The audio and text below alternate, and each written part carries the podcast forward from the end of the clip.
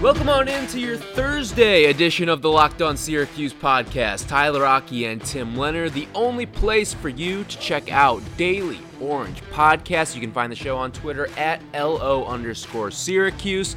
Tim, I think you kind of hit it on the head, man. I think we've hit a little bit of a lull in this college football stuff. Now, I did see that the Big East canceled fall sports, which I don't think is much of a surprise to both you or I, since yeah. They don't have football anymore. So I was really surprised it actually took them this long to put the axe through it. But We've got other stuff to talk about today because once there's more stuff with the cancellations and just the state of college football, we'll hit on it when it comes. But there has been a lot of other stuff that's popped up in the Syracuse yeah. stratosphere over the last week that we really need to get to.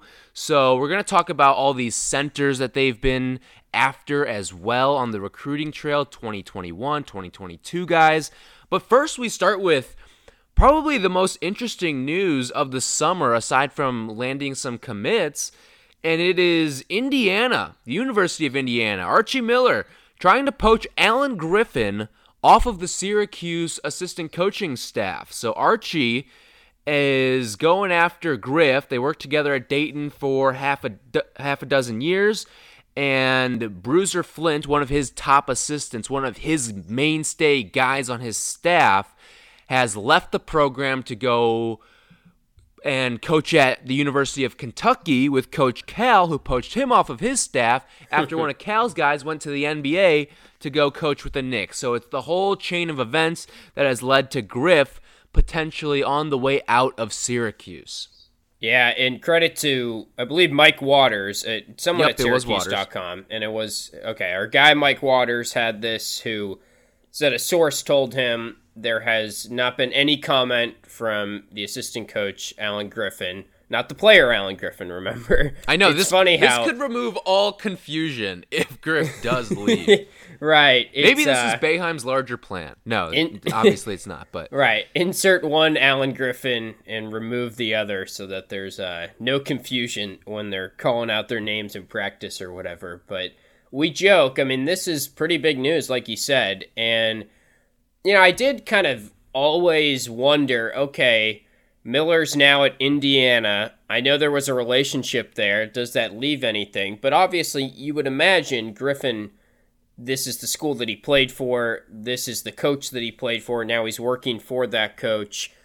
You'd imagine he loves the Syracuse community and it's going to be hard for him. I mean, this is kind of like his dream job. It's just as an assistant. Like if it was just yeah, taking assistant down, right. jobs. Mm-hmm um, you would think this would be very, very high on the list, but it seems like he has a good professional relationship with Archie Miller, and Indiana has also got kind of the glitz and the glamour. It would be a change for his family and everything, so you have to wonder. I mean, we can't go inside Allen Griffin's brain, but kind of intriguing because you just would think he's one of those guys that would stay at Syracuse because he was a former player. And you don't see this a lot at Syracuse because it is a lot of former players. But Archie, I guess, gave him a call, and we'll see where it goes from here.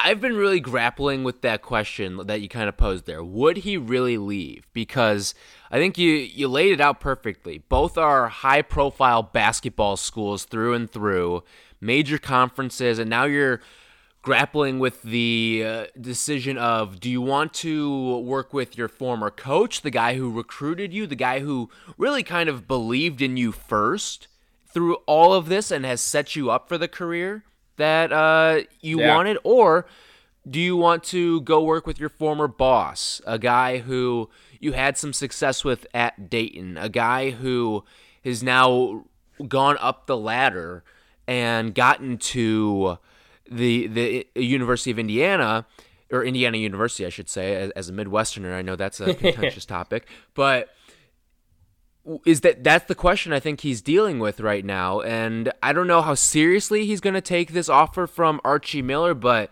one of the other things that you have to keep in mind is okay, so his I don't know what his dream job is, but you'd imagine he'd love to be the head coach at Syracuse one day. Yeah. And when would that day come? I don't think it would be in the very near future at all. No, I you know you we look at play the, that game the totem all the pole, time.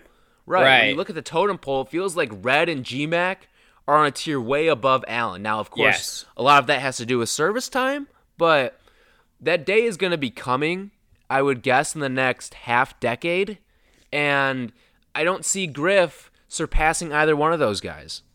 Yeah, I mean there is a sort of innate human behavior that I would say most have where it's this idea of I want to carve my own path, right? That's something that you know, if your dad was in this industry, sometimes you follow him, but Yeah, you sometimes take over the family biz, something like right. that. Right. Yeah, but sometimes maybe a better example would be like if you have an older brother or an older sister who went and became famous for this, it's like I don't really want to just follow in their footsteps because then I'm always the little brother or the little sister or whatever you are.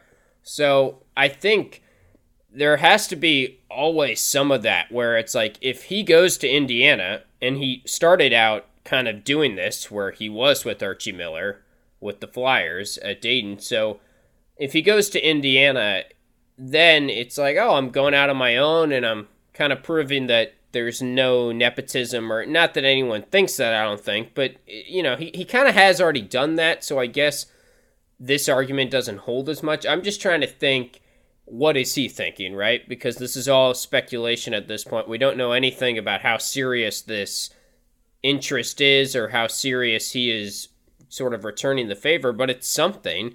And I think Archie Miller, it sounds like this was pretty much his first call, and this would be a great get for Archie Miller and Indiana if they were to say, "Hey, like we just took took back one of our guys who used to be on my staff, but more importantly, like we took him from basically his his alma mater or his Yeah. alumni, and, and like that that means a lot if they could do it. So the fact that the interest popped up so quickly after the search started, I think shows that Miller is very intrigued.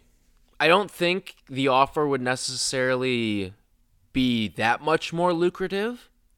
But yeah, I mean, I don't know. It's hard I mean, to say. It's I, I don't know the Indiana finances, but Right, you just I'd though. imagine they're working with very similar budgets and stuff like that. So we'll keep talking about Griff in just a second, but first, got to tell you about Built Bar, the number one protein bar on the market. You want to know why Built Bar is so great? Because of how great it tastes.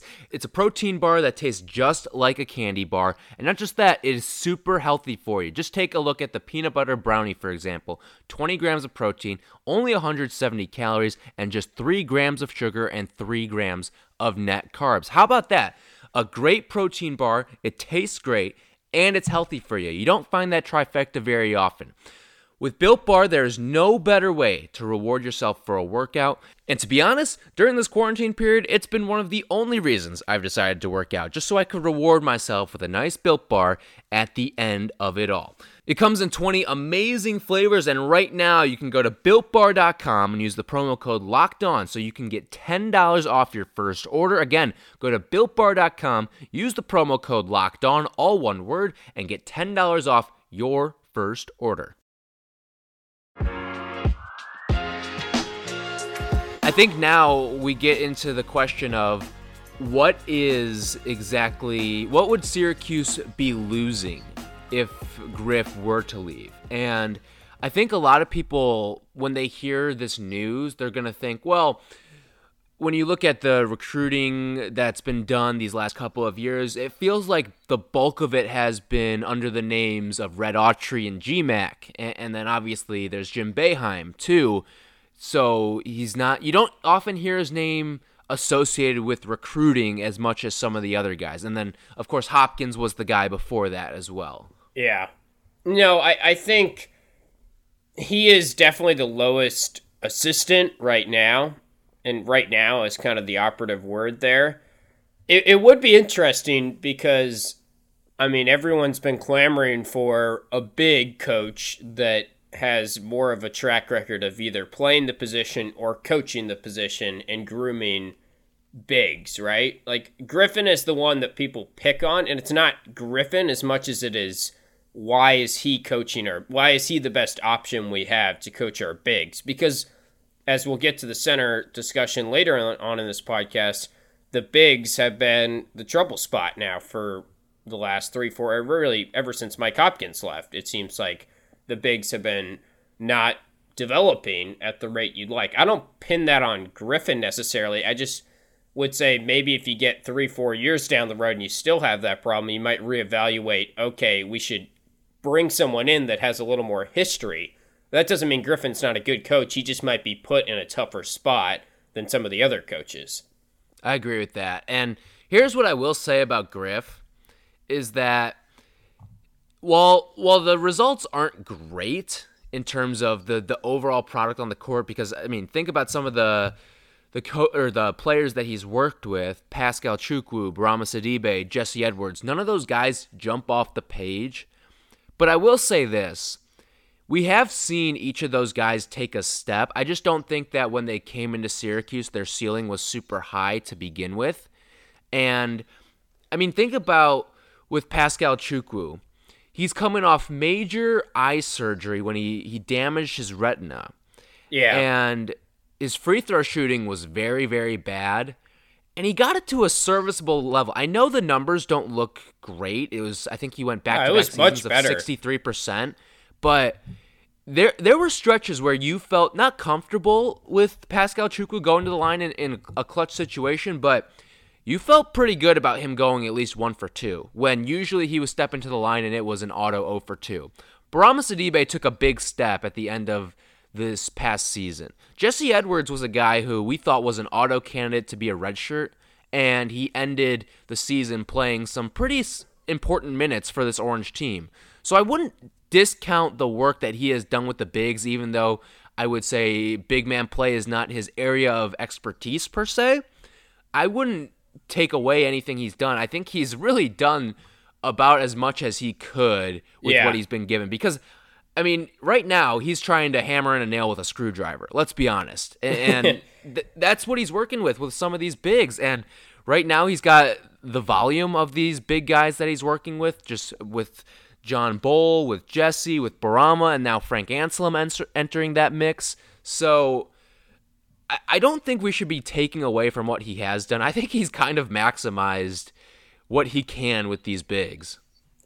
Yeah, I mean, I think Bourama is the one that I look at, and this is obviously a very telling year for him. And then you also have to, before you start this discussion, say injuries, because that has been a thing with Bourama that probably hampered some of that. But by all accounts, this past year he was healthy the entire year, and that was sort of the year where we were expecting, I think, a little bit more, and we got it at the end. So now, can it continue? I, I would say all those guys you mentioned, not really the highest ceiling. You're right, but Bourama, I mean, it wasn't like he was some outside 300 recruit. He was right around 150, I think, on 24 7 sports. Recruiting rankings don't mean anything, but Maryland offered him. There were some good schools that offered him. And I just don't know if he has developed quite as good as he might have at another school by coming to Syracuse. And the injuries, And injuries have played into the yeah. Mm-hmm. Yeah. So, I mean, bottom line is this. I think, and this is something that maybe it won't be talked about a ton, but I find Griff maybe the ni- one of the nicest coaches, at least to the media. I, I thought he was excellent and a really nice guy, and just someone that I think the entire program will be really hurt to lose. Like sometimes it gets lost that this is a guy that's just in the Syracuse family, and obviously they would respect whatever he does, but it's tough to to lose someone like that. And then for Syracuse, it kind of leaves a void at an inopportune time, right? Because we don't really know when the season starts, but I mean, bottom line is they're practicing right now. And if they just magically don't have a guy coaching up their bigs, which obviously they would address the need, and and maybe some people listening would say, "Oh, this would be good," because then they go out and get someone from out of the program who, or potentially from out of the program. Either way, you bring in someone who has a little more history coaching bigs, perhaps, and that might be a sneaky good change for Syracuse, maybe down the road. But it's not good timing. I mean, then this is not something that Jim Boeheim would be thrilled to have to deal with right now, or anyone on that staff for that matter. Would you be disappointed? Like, is this a bad look if Griff is kind of making a horizontal move here? Um, Potentially, but I think it's just so person to person with that. Like the coach, who I'm forgetting his name, who you mentioned earlier, who's going from Indiana to Kentucky. I guess that's Yeah, more Bruiser of a vertical. Yeah, it's more of a vertical jump because Kentucky's kind of a big deal. But And obviously the the one before that, Kentucky to the NBA, that's obviously a vertical Yeah. jump as well. it would be a little more horizontal than those, but I don't think this is incredibly uncommon because he's going to his old head coach, and it could just be that his family's like, oh, okay, a, a change of scenery would be nice. Or, I mean, you just don't really know. It, it's so person to person, and I don't think it would be a good look, but I, I wouldn't say it's like, oh my gosh, what has happened to the Syracuse program? I mean, I, I'd be pretty surprised if, if this actually happened, though, right? Wouldn't you? I yeah, I'd be a little shocked if it happened. I Right. I don't think it's a good look. I don't think I think I'm with you. It's not necessarily a bad look because this is a horizontal move in terms of what he'd be he'd be moving into in terms of the situation and all that stuff. And you got to keep in mind too. I mean, Indiana's they've been set up pretty well for the the near future. Not not to say that Syracuse isn't because I think Syracuse is also set up pretty well for these next couple of years, but Indiana's been pulling in some really good five stars lately, getting some reclassifications as well. They could be a real force these next couple of years. And I mean, don't discount what Archie Griffin has done either. And I remember when there was the whole succession plan or potential succession plan in place. I, I actually wanted Archie Griffin to be the next coach at Syracuse. I thought he could have done a really good job with this program. Now, obviously, A, that didn't happen, and B, um, th- th- it didn't feel like they were going to go outside the program for their next head coach, whenever that may come. But I, I was always impressed with what I saw out of Archie Griffin at Dayton. Archie Miller. I- or, or Yeah, Archie, yeah, we're getting it Archie- mixed up. It's yeah, it's Allen Griffin's Archie. Yeah. um, but no, Archie with Archie Miller and, and what his brother has done too at, at Arizona. Yeah. Um, no, I, I, I totally agree. I think where we're at right now is kind of interesting. The one thing I will say is you would think he would rise higher on the assistant coach's totem pole at Indiana than Syracuse. So in a way it's it is horizontal program to program. It might actually be putting him in a better spot to be a head coach at that program by going to Indiana. Who, who knows though? Because I mean, it's I, I don't know the the structure of the Indiana coaching staff, admittedly, as well as I do Syracuse right now. But it'd be a tough loss at this point in the season. So I hope it doesn't happen. And I guess it wouldn't be the worst loss, though, if it did happen. Of all the assistants, and I, I don't mean this as a slight to Griff whatsoever, I think then at least it would kind of pose them reevaluating the question of is this the best way to develop our bigs right now, or should we look elsewhere? Which, again, not on Griffin. I think Griffin, I would ideally like in my dream world. Now, maybe Griffin will prove me wrong two, three years from now.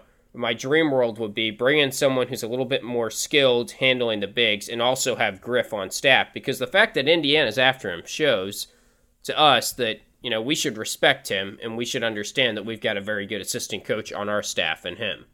Well, there's another thing that I think you need to consider here too is the fact that I mean we see GMAC's name pop up on these top assistant coach lists. Red's a very well respected guy throughout college basketball as well.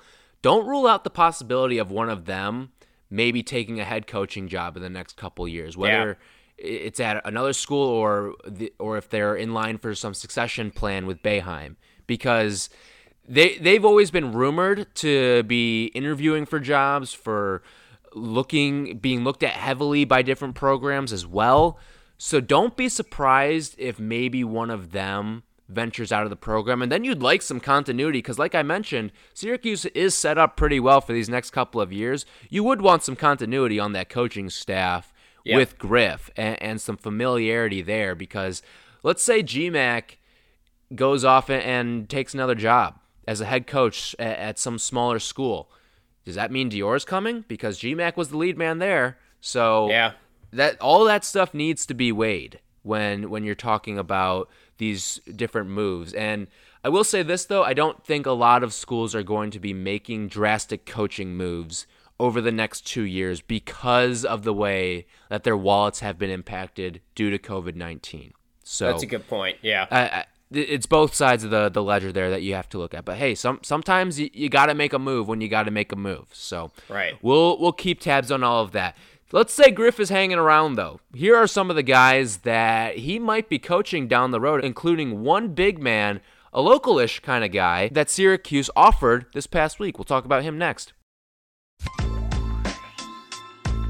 So Syracuse staying busy in that class of 2022. They put an offer out to Riley Mulvey, 6'11 center, class of 2022 from the Albany Academy.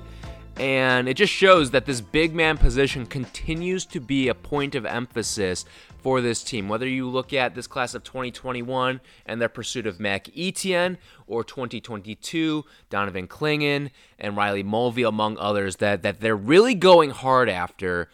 And when you look at a guy like Mulvey, again, he's ranked 180 on the 24 7 composite, but 24 7 itself slots him in at the number 86 spot. So a big disparity. And it looks wow. like Jim Boeheim might be ahead of the curve once again and is helping to get some of these guys noticed by some of these other big schools.